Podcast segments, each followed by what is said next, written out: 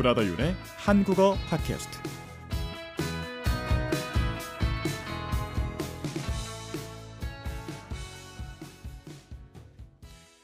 네, 여러분 안녕하세요. 브라더 윤의 한국어 팟캐스트 시간입니다. 모두 건강히 잘 지내고 계신가요?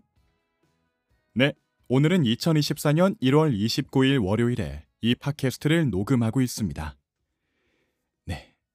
네. 제가 예전에 팟캐스트에서 말씀드렸었죠. 요즘에 술을 안 마시고 차를 마시고 있다고. 음. 뭐 지금도 그렇습니다. 계속 술을 거의 안 마시고 있고요. 정말 술은 지금 1주에서 2주, 어, 1, 2주 정도에 한 번 정도만 마시고 있고 계속 차를 마십니다. 그래서 뭐 아침이나 점심이나 저녁이나 자기 전이나 언제나 차를 계속 마시고 있는데 제가 얼마 전까지는 그 한국의 둥글레 차, 둥글레 차라는 것과 허브티 중에 카모마일 차라고 있죠. 카모마일 티, 카모마일 티를 주로 마셨습니다. 그런데 이번에 새로 어, 다른 차가 한번 마셔보고 싶어서 루이보스 차라는 거, 루이보스 티라는 걸 한번 사서 지금 며칠째 마시고 있는데요. 어, 이게 상당히 좋네요. 루이보스 티, 루이보스 차가 저한테 상당히 잘 맞아서 어, 뭐 차를 좋아하시는 분들은 뭐 당연히 루이보스 차를 다 알고 계시고 알고 계시겠지만 뭐 한번 추천해 드리고 싶어서 이렇게 말을 꺼내 봤습니다. 아무래도 그 커피를 좋아하시는 분들도 많죠. 저도 가끔 커피를 마시긴 하는데 카페인을 많이 마시면 밤에 잠이 안 올 수가 있죠. 그쵸? 음, 밤에 잠이 안 올 수가 있는데 허브티가 좋은 점은 어, 허브티 자체에는 카페인이 없죠. 그래서 카모마일 차나 루이보스 차 같은 허브티는 카페인이 없기 때문에 뭐 밤 늦게 마셔도 괜찮다고 하더라고요. 아, 물론 많이 마신다면 언제나 물을 많이 마시는 게 제일 좋다고 하기는 합니다만 뭐 그래도 어, 차도 많이 마셔서 나쁠 거는 없으니까요. 그죠? 혹시나 차를 마시고 싶으신 분들이 있다면 어, 한번 카모마일 차 또는 루이보스 차를 추천드리고 싶네요. 네. 자, 이렇게 차에 대한 얘기로 오늘은 오늘의 팟캐스트를 한번 시작해 봤고요. 자, 오늘 제가 여러분들께 드려드리, 어, 드리고 싶은 이야기는 조금 어려운 얘기가 될 수도 있어요. 이게 문화에 대한 이야기이기 때문에 한국 문화에 익숙하지 않은 분들에게는 조금 생소한, 어, 생소하다는 거는 낯설다는 겁니다. 익숙하지 않다는 거예요. 조금 익숙하지 않아서 이해하기 어려운 이야기일 수도 있습니다.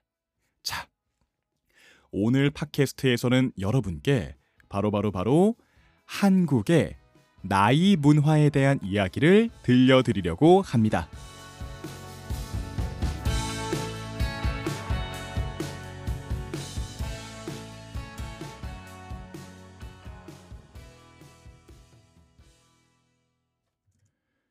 아마 외국 분들이 한국인을 만나서 친구가 될 때, 한국인 친구를 사귈 때 되게 어렵다고 느끼는 부분 또는 어색하다고 느끼는 부분이 나이 문화일 것 같아요. 왜냐하면 한국은 다른 어떤 나라보다도 다른 어떤 나라보다도 사람과 관계를 맺을 때 나이를 굉장히 중요하게 따지는 나라이기 때문에 그렇습니다. 자, 나이를 중요하게 따진다는 게 무슨 말이냐면 나이에 따라서 즉 상대방의 나이에 따라서 내가 그 사람을 뭐라고 부를지 호칭이 달라지고요. 둘 사이의 관계가 정해져요. 자, 무슨 말이냐면 만약에 제가 민수라는 사람을 새로 만났다고 가정해 봅시다. 이때 민수가 저하고 나이가 똑같다면 우리는 동갑이에요. 동갑은 나이가 같다는 겁니다. 나이가 같기 때문에 민수와 저는 친구 관계가 되는 겁니다. 그런데 만약에 민수가 저보다 나이가 어리면 민수는 저한테 동생이 됩니다. 물론 동생도 친구라고 볼 수 있지만 한국에서는 동생과 동갑 친구는 조금 다른 느낌의 관계예요. 음. 그리고 만약에 민수가 저보다 나이가 많으면 그러면 민수는 저에게 형이 됩니다. 형이 돼요. 음. 이 경우에는 제가 민수를 부를 때 뭐라고 불러야 되냐면 민수 형 또는 민수 형님 이렇게 불러야 합니다. 만약에 남자가 아니라 여자가 저보다 나이가 많은 경우에는 뭐 예를 들어 민정이 누나, 민정이 누님 이런 식으로 제가 부르죠. 음. 그리고 이렇게 정해진 관계, 그러니까 동갑 친구냐, 동생이냐, 형 누나냐에 따라서 그 사람에게 존댓말을 쓸지 반말을 쓸지가 정해져요. 음.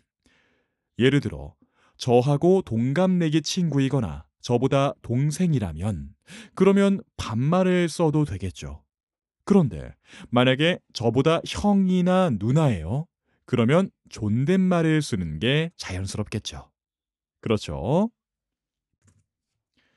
물론 상황이나 사람에 따라 나이에 상관없이 존댓말을 쓰기도 하고 반말을 쓰기도 합니다만 그래도 사이가 가까워졌을 때 한국에서는 동갑이나 동생에게는 반말을 쓰는 게 자연스럽고요. 저보다 나이가 많은 누나나 형에게는 존댓말을 쓰는 게 자연스럽긴 합니다. 이해되시나요? 아, 물론 회사나 사회에서 만난 그런 관계에서는 당연히 다들 서로 존댓말을 씁니다. 어, 제가 지금 말씀드리는 건 사적으로, 즉 일상에서 만나는 사람들과의 이야기입니다. 이해되시나요? 자, 이렇게 한국에서 관계를 맺을 때 나이가 굉장히 중요한 요소이다 보니까 한국은 어떤 사람과 처음 만났을 때 아주 자주 물어보는 단골 질문이 있습니다. 자, 단골 질문이라는 건 아주 자주 나오는 질문이라는 거예요. 자, 어떤 질문일까요? 그렇죠. 바로 몇 살이세요? 또는 몇 년생이세요? 라는 질문이죠. 한국인들이 굉장히 많이 물어보는 질문입니다. 왜냐하면 상대방이 몇 살인지를 알아야 서로의 관계가 정해지니까요. 이게 되게 어색하시죠? 음, 외국 분들은 어색하실 것 같은데, 왜냐하면 미국 분들을 떠올리면 제이슨이라는 사람이 있다고 할 때, 제이슨을 만났을 때 갑자기 나이를 물어보고, 어, 우리 동갑, 어, 너 내 동생, 어, 나보다 형, 이러면서 제이슨 형 이런 식으로 부르진 않잖아요. 언제나 제이슨이죠. 그렇죠. 하지만 한국은 그렇지 않습니다. 나이를 물어본 다음에 어? 저보다 형이시네요. 그러면 형이라고 불러도 될까요? 뭐 이런 식으로 얘기를 해요. 조금 문화가 다르죠. 그쵸 자, 이 정도로 한국에서는 나이가 굉장히 중요합니다. 자, 그런데 이런 나이에 따른 호칭, 나이에 따른 관계 말고도 한국의 나이 문화에서 외국 분들이 굉장히 어려워하는 부분이 또 있을 것 같아요. 뭐냐 하면 바로 한국에서 나이를 세는 방법입니다. 여러분, 한국은요, 다른 나라들과는 조금 다른 방식으로 나이를 셉니다. 다른 방법으로 나이를 세요. 대부분의 나라에서는 만 나이로 나이를 계산하죠. 만 나이라는 건 태어났을 때 0살이고 생일을 지날 때마다 한 살씩 더 늘어나는 겁니다. 이게 만 나이입니다. 아마 대부분의 나라에서 이렇게 만 나이로 나이를 계산하고 있을 거예요. 그렇죠? 그런데 한국은요. 일단 아이가 태어나면 무조건 한 살입니다. 일단 태어나면 무조건 한 살이에요. 그리고 해가 바뀌면 무조건 한 살을 더 먹습니다. 모두가 똑같이 한 살을 더 먹어요. 예를 들어 2023년 5월에 태어난 아이가 있고 2023년 12월 31일에 태어난 아이가 있다고 할 때 둘 다 2023년까지는 한 살이에요. 그리고 2024년으로 넘어가는 순간 둘 다 똑같이 두 살이 됩니다. 어, 다시 말해 한국 나이에선 여러분 생일은 그렇게 중요하지 않아요. 태어난 연도가 훨씬 더 중요합니다. 이게 바로 한국식 나이 세는 방법이에요. 자, 이렇다 보니까 한국 나이로 말할 때보다 만 나이로 내 나이를 말할 때 내 나이가 조금 더 어려지겠죠? 그렇죠? 그래서 한국에서는 뭐 이런 농담도 있습니다. 예를 들어 제가 여러분 1996년 3월생이거든요.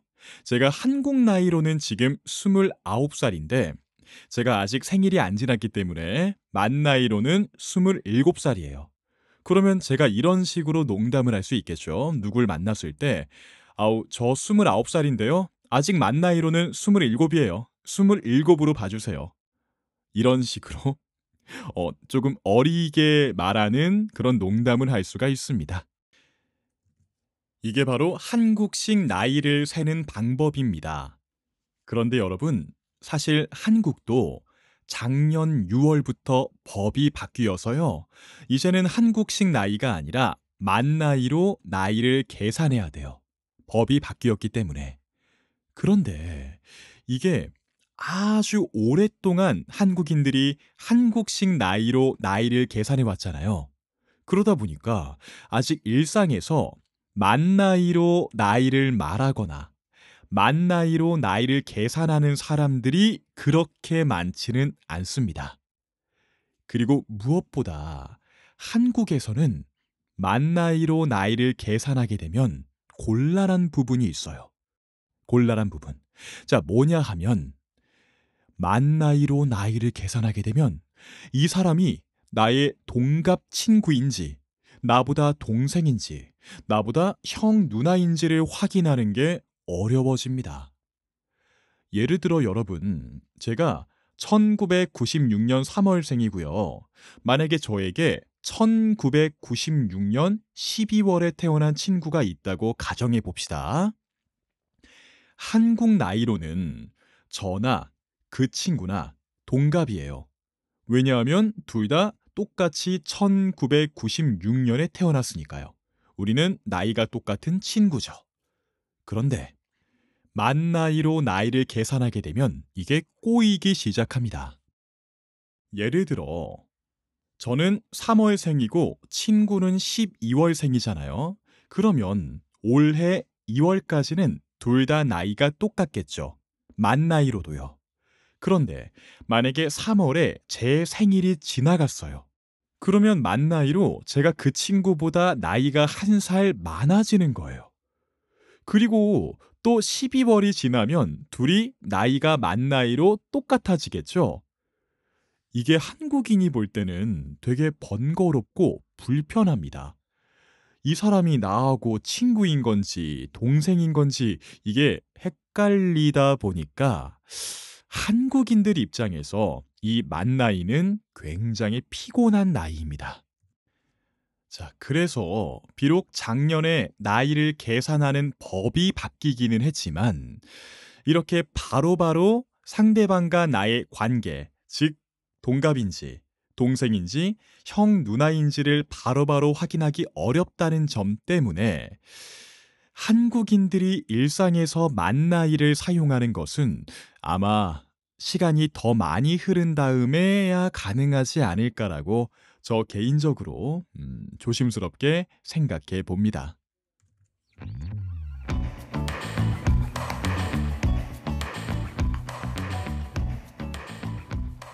브라더 윤의 한국어 팟캐스트. 네, 여러분. 지금까지 말씀드린 것만 해도 한국에서 나이라는 게 굉장히 중요하고 또 나이를 둘러싸고 있는 문화가 생각보다 복잡하다는 생각을 하고 계실 거라고 생각하는데요. 그런데 사실 여러분, 한국에서는 나이를 더 복잡하게 만드는 요소가 하나 더 있습니다. 그게 뭐냐 하면 바로바로 바로 바로 바로 빠른 연생입니다. 빠른 연생. 이름부터가 조금 생소하시죠? 자, 빠른 연생이라는 게 뭐냐 하면 자, 여러분 참고로 이 빠른 연생이란 건 지금은 없어진 것입니다. 지금은 없어진 제도예요. 자, 이게 뭐냐면 1월부터 2월까지 태어난 아이들은 말 그대로 빨리 태어났다고 해서 같은 연도에 태어난 다른 아이들, 그러니까 3월부터 태어난 아이들보다 1년 먼저 초등학교에 입학할 수 있게 하는 게 빠른 연생 제도예요. 다시 말해, 1월부터 2월 사이에 태어난 아이들은 그 뒤에 태어난 아이들보다 더 빨리 태어났다, 빠른 연생이다 라고 해서 초등학교에 1년 먼저 들어갈 수 있었던 겁니다. 어, 그러니까 예를 들면 제가 1996년생이잖아요. 음, 저는 3월 생이기 때문에 빠른 연생이 아니었어요. 저는 그래서 다른 친구들과 마찬가지로 2003년 3월에 초등학교에 입학했습니다. 그런데 같은 1996년생 중에서 1월부터 2월까지 태어난 애들은 빨리 태어났다고 해서 다시 말해 빠른 연생이라고 해서 2003년이 아니라 2002년에 초등학교에 입학한 겁니다. 자, 그러면 저하고 그 친구는 똑같이 1996년생이죠. 그런데 초등학교를 먼저 들어갔기 때문에 그 친구가 나이는 똑같아도 저보다 학년은 1년 높아지는 거예요. 복잡하죠? 그런데 여러분, 이 빠른 연생 제도가 진짜 진짜 사람들 사이의 관계를 복잡하게 만드는 이유는 따로 있습니다. 자, 뭐냐 하면 바로 빠른 연생들과의 관계를 정하는 게 어렵다는 점이에요. 왜 어려울까? 자, 예를 하나 들어보겠습니다. 저는 1996년 3월생이죠. 그런데 만약에 1996년 1월에 태어난 어떤 친구가 있다고 합시다. 그 사람은 저보다 1년 먼저 학교에 들어갔겠죠. 그러면 그 사람 주위에는 1996년생이 많을까요? 1995년생이 많을까요? 그렇죠. 저보다 1년 먼저 학교에 들어갔기 때문에 당연히 주위의 친구들이 대부분 1995년생들이겠죠. 자, 그러면 그 1996년 1월생 친구 입장에서 자기는 1996년생 친구들하고 친구가 아니라 1995년생 애들하고 친구인 거예요. 그러면 그 친구가 나중에 고등학교를 졸업해서 대학교에 가거나 뭐 사회에 나가요. 그때 만약에 1996년생, 그러니까 빠른 연생이 아닌 1996년생 친구들을 만났을 때 서로 뭐라고 불러야 할지, 다시 말해 관계를 형, 동생, 누나, 동생으로 해야 할지, 동갑으로 해야 할지가 애매해집니다. 왜냐하면 똑같이 1996년생이라서 어쨌거나 나이는 똑같지만 그 친구는 빠른 연생이라서 학교에 1년 먼저 들어갔고 자기 친구들도 다 1995년생인 거잖아요. 그러니까 1996년생들하고 막 나이가 같다는 느낌이 별로 안 드는 거죠. 이러다 보니까 1996년생 친구들이 그 빠른 연생 1996년 친구를 뭐라고 불러야 할지, 그러니까 친구라고 해서 반말을 해야 할지, 아니면 형이나 누나라고 해서 존댓말을 써줘야 할지, 이런 게 복잡해지는 거예요. 복잡하죠? 재미있죠? 자, 그런데 여러분, 이 경우에는 사실, 어, 사람 따라 조금 다르긴 하지만, 그냥 아유, 뭐 내가 빠른 연생, 빠른 구육이긴 하지만 그냥 말 놓자, 친구하자 라고 하는 경우가 많아요. 음. 그래서 이것 정도는 큰 문제가 안 될 수도 있는데 진짜 문제는 여러분 언제 발생하냐면요. 자, 상황을 설명드릴게요. 자, 좀 복잡합니다. 제가 저는 1996년 3월생이죠. 제가 1996년 1월생인 빠른 연생 친구와 놀다가 그 빠른 연생 친구가 자기 친구들을 데려왔어요. 그러면 그 친구들은 몇 년생이죠? 1995년생들이겠죠. 그럼 문제가 생깁니다. 저는 빠른 연생 친구하고 말을 놓았어요. 반말 하기로 했습니다. 그냥 친구 하기로 했어요. 그런데 빠른 연생 친구가 데려온 자기 친구들은 1995년생들이니까 저한테는 그 사람들은 무조건 형이나 누나죠. 그러면 저는 그 사람들에게 말을 놓는 거, 다시 말해 반말하는 것이 조금 힘듭니다. 그런데 빠른 연생 친구는 저한테도 반말을 하고 자기의 원래 친구들, 그러니까 1995년생 친구들한테도 반말을 하는 거예요. 어, 저는 빠른 연생 친구한테는 반말을 하고 그 1995년생 친구들한테는 존댓말을 하고요. 상황이 이해가 되셨을까요? 아, 사실 이게 저도 지금 말씀을 드리면서도 과연 이 여러분이 이걸 이해하실 수 있을까 걱정이 되긴 합니다. 이게 한국인이 아니면 겪어보지 않으면 조금 이해하기 어려운 부분이라서요. 네. 자, 어쨌거나 제가 드리고 싶은 말씀은 한국에서는 이런 재미난 일이 발생할 정도로 서로 나이를 중요하게 생각한다 라는 점입니다. 어. 아, 하지만 여러분, 그 너무 오해하시면 안 되는 게 모든 한국인이 다 이렇게 나이를 엄청 신경 쓰는 건 아니에요. 음. 왜냐하면 시대가 많이 변했기 때문에 최근 한국 사람들 중에서는 별로 나이를 신경 쓰지 않는 사람도 많습니다. 아유, 뭐, 나이가 뭐가 중요해. 우리 다 그냥 친구지.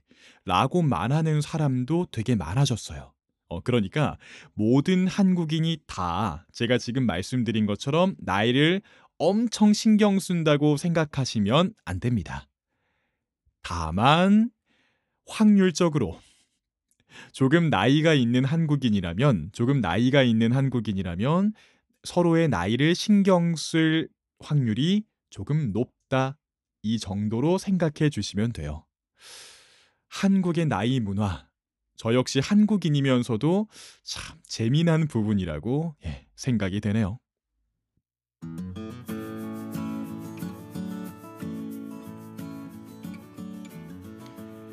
네, 오늘은 여러분께 한국의 나이 문화에 대한 이야기를 드려보았습니다. 저도 한국인이지만 사실 가끔은 이런 복잡한 한국의 나이 문화가 피곤하게 느껴질 때도 있긴 합니다. 그런데 또 한편으로 생각해 보면 이런 복잡한 나이 문화 덕분에 한국인들이 동생, 친구, 형, 누나 같은 조금 끈끈한 관계, 자, 끈끈한 관계라는 거는 엄청 가깝다는 거예요. 그런 가까운 관계를 관계를 빠르게 만들 수 있는 건 아닐까라는 생각이 들기도 합니다. 그렇게 생각한다면 이 복잡한 나이 문화가 음, 사람과의 관계를 맺는 데 있어서 좋은 쪽으로 작용하는 부분도 있다고 볼 수 있겠죠. 음. 혹시 여러분 나중에 한국인을 만날 일이 생겼을 때 혹시나 그 한국인 분이 갑자기 나이를 물어봐도 너무 당황하지 마시고요. 그 한국인이 어, 여러분과 친해지고 싶어서 물어보는 거라고 생각해 주시면 감사하겠습니다. 너무 경계하지 마시고요. 네, 여러분. 오늘도 저의 팟캐스트에 끝까지 함께 해 주셔서 다시 한번 감사드린다는 말씀 드리고 싶고요. 저는 다음 팟캐스트에 더 여러분께 도움이 되는 재미있는 즐거운 팟캐스트로 다시 돌아오겠습니다. 여러분 언제나 건강 관리 잘 해주시길 바라겠습니다. 저는 그러면 다음 시간에 다시 인사드리겠습니다. 모두 안녕.